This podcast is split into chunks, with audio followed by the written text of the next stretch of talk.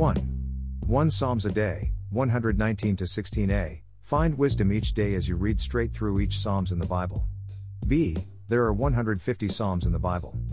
Read it for the sake of learning and not for any other reasons. Say a prayer to God before you begin, asking the Holy Spirit to give you wisdom and understanding, then be renewed by the words you have read. 2. Psalms 119 121 to 128, NIV. Ayin. 121 I have done what is righteous and just. Do not leave me to my oppressors. 122 Ensure your servant's well being. Do not let the arrogant oppress me.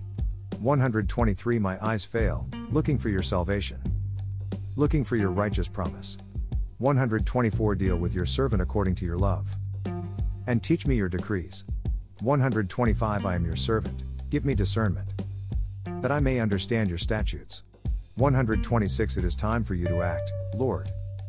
Your law is being broken. 127 Because I love your commands. More than gold, more than pure gold. 128 And because I consider all your precepts right. I hate every wrong path.